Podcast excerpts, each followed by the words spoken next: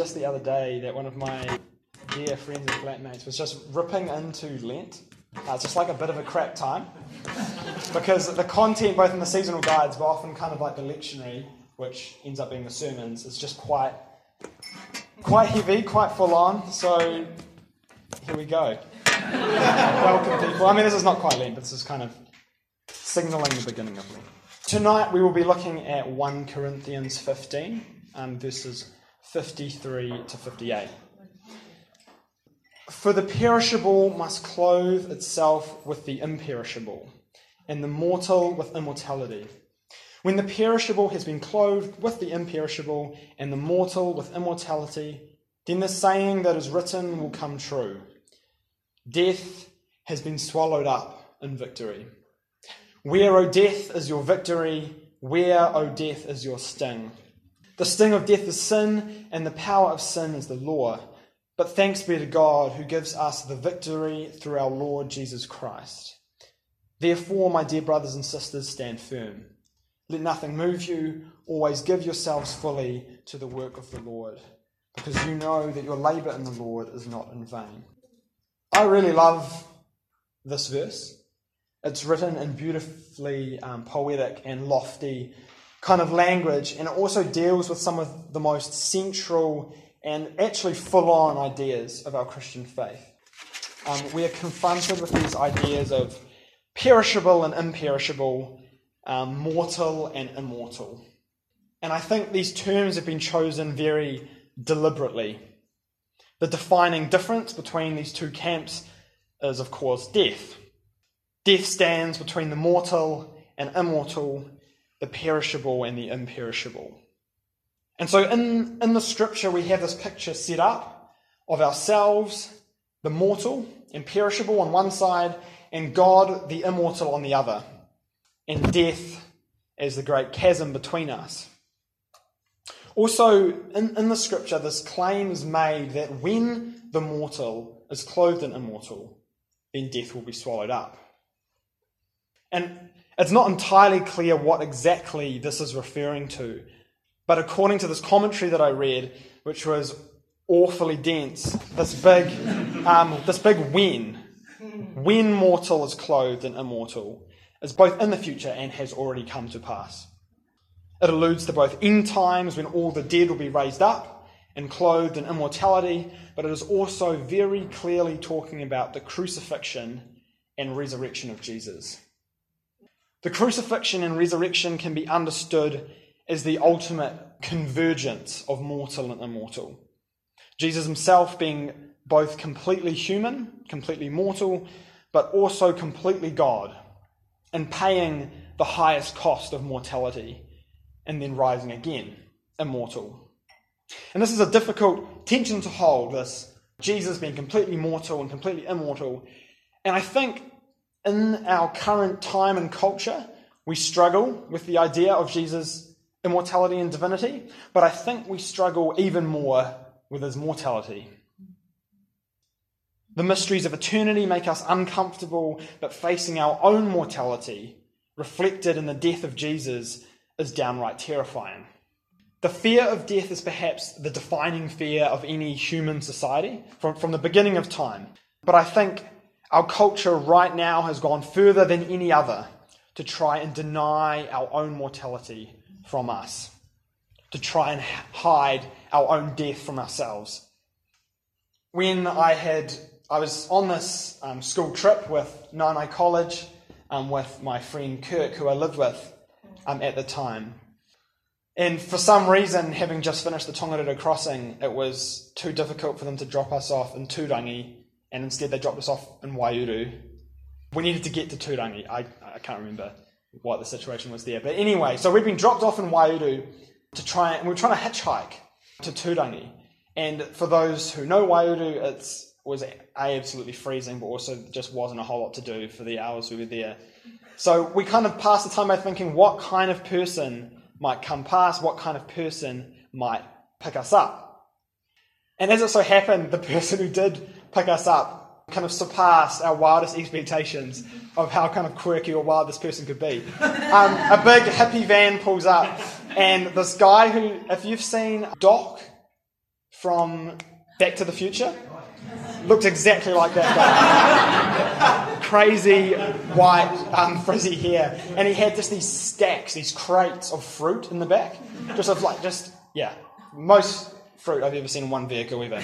Um, but anyway, so we, we start talking to this guy. He picks us up and he asks us why were we there, and we kind of we give him a backstory and kind of oh we are involved with this college and we're Christian youth workers. And we start talking about spirituality and faith, and he kind of he, he listens, and then we ask him, "Do you have a faith?" And he said, "Oh, you know, I've I've tried, I've tried all religions. Um, I've, I've looked extensively at Christianity, and I like Christianity a lot. Most of it's great, but what I just can't get over is all the blood. Why why so much blood? The drinking of the blood of Christ, the blood of the Lamb. Why so much blood?" And at the time, I had no idea kind of how to respond. I was kind of like, oh, yeah. um, but I think this points to a much deeper thing. That this fear of blood, this fear of pain, I don't think is unusual at all in our culture. Pain has become the ultimate evil. If it feels bad, it must be bad. And also, if it feels good, it must be good for you. And for those of you who know this Cultural Moment podcast, they call it a culture that is anesthetized to pain. And it's built on the lie that we can, if we just do this, buy that, live a life completely without pain. And the Christian idea that the pinnacle of love is a sacrificial laying down of your life for your friends is totally incomprehensible, I think, to the culture that we live in, in a secular Wellington. Today we live by more of a love hath no greater than to Netflix and chill sort of doctrine. Interestingly, there was a study of indigenous cultures and their rites of passage and coming of age rituals. For those of you who don't know what rites of passage are, they're traditional ceremonies that are supposed to prepare or mark the transition of a young person into adulthood. And so they often contain strong messages and values that are believed to be important in making this transition. The idea with the study was to extract five main themes or underlying messages across all cultures and all rituals, in the hope of getting a, an idea of some of the deeper truths about the nature of adulthood, what it means to be human, that were consistent across all humankind. A ritual might include, for example, going off into the forest for a couple of weeks and having to hunt a lion. Um, bearing, bearing that in mind, here are four of the themes present across all the rituals studied in all of these different societies from different places around the, globe. Number one, you are going to die. Number two, you are not in control. Number three, you are not that important. Important, but not that important. Number four, life is hard. This stuff is like a millennial's worst nightmare, right? and after thousands of years of tradition, every indigenous culture has decided that among the most critical things to understand about being an adult and about being human is to acknowledge our own mortality and our own fragility. And in the last hundred years, we've chucked that all out the window and literally decided that the complete opposite is true. The messages we hear as we grow up, our kind of rites of passage are life should be without pain, you should be in control, and you are the center of the universe. We're being set up to lose in a life that was never meant to be easy.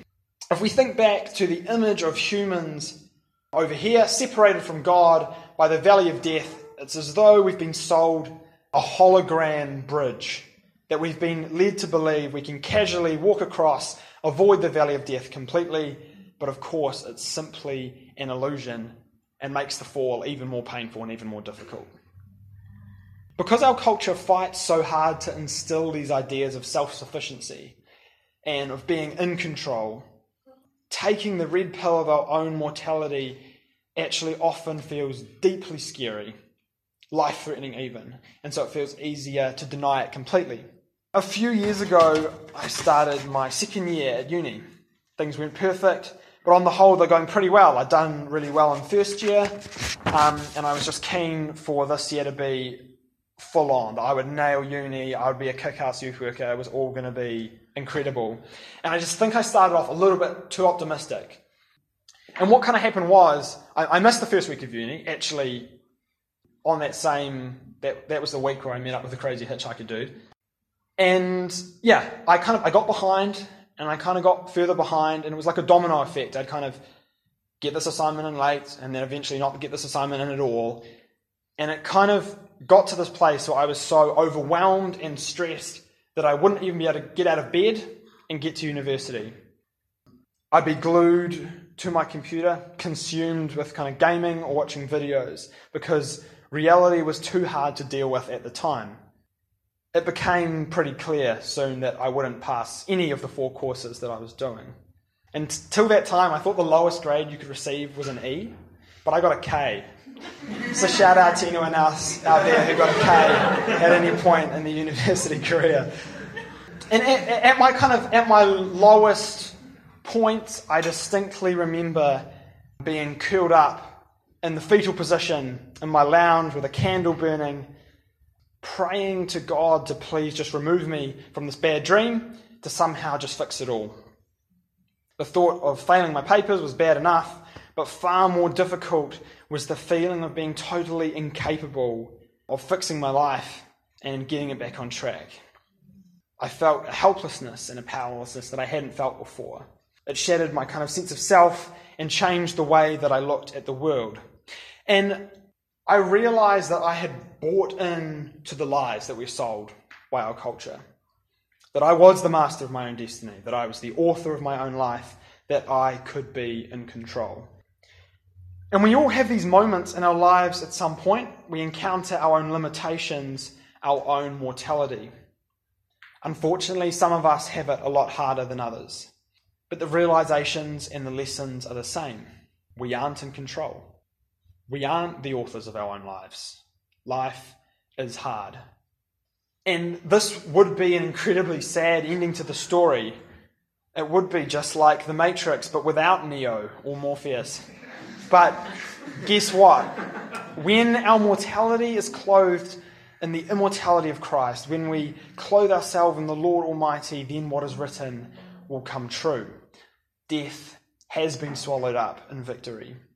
And this is, this is the picture of the cross.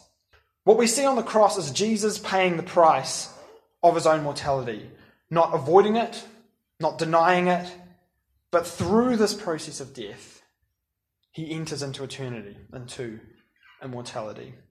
And the same is true for us. It is through and only through the death we experience and Christ walking with us in it, uh, in the midst of it, that death itself is defeated. And we can shout, O death, where is your victory? O death, where is your sting? Although we must acknowledge our mortality, walk through the valley of death, its power and its sting are beaten when we clothe ourselves in Christ. And this is absolutely true of my life. If I reflect on that trimester where I failed the four papers, death actually really screwed the pooch. Death actually looked like a real idiot that year because that was the year that I learned how to pray. That was the year that I learned what it meant to put my trust in God. I started, it started a journey of healing, which I'm still on, and gave birth to a new um, humility. What I want to be clear on, though, is that I'm not trying to say that the hard stuff ultimately kind of happens for good or suffering always leads to a kind of a tangible redemption. And I want to acknowledge that for some people in this room, this is a really difficult space to sit in um, because life is actually just really tough. And sometimes we struggle to see the victory of Christ over death. But do we remember what Jesus said on the cross? Our perfect Messiah, the Son of God, said, Lord, Lord, why have you forsaken me? Even Jesus struggled to understand where God was, where victory was in that moment. And there is hope, because as the scripture spells out, although we are mortal, death has no hold over us. When we are clothed in Jesus and call upon his spirit, the valley of death will still be there, but the power, the, the finality of death is gone. We are free to live in the liberation that Jesus brought for us on the cross. We no longer have to be afraid or participate in this um, fear economy that society has set up around the fear of death. We can actually acknowledge these set of lies that society has established because the truth that part of our life is understanding we aren't in control, we aren't the center of the world, and that life is hard is actually a truth that we can now face because we have Jesus. Death no longer has the final say.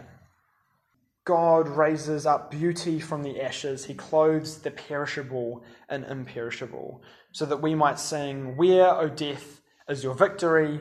Where, O death, is your sting? As we move into a time of worship, first, if anyone feels challenged to call out in themselves and name some of the lies that they know they are living into because of that fear of death, whether it's yeah, because of fear, whether it's a fear of losing control or a fear of pain, um, I would encourage you to ask for prayer with someone either next to you or over by the cross. And second, if you're someone whose mortality is feeling a little too real at the moment and you've lost sight of God's victory, then I would also encourage you to ask for prayer. I'll just pray. Lord, you see us and you love us in spite of our frailty, in spite of our vulnerability, in spite of the fear that we so often hold that stops us from being clothed in you. I pray that um, we might have the courage to face these fears front on, Lord, but that you might be there um, with us, Lord Jesus, that you might meet us there.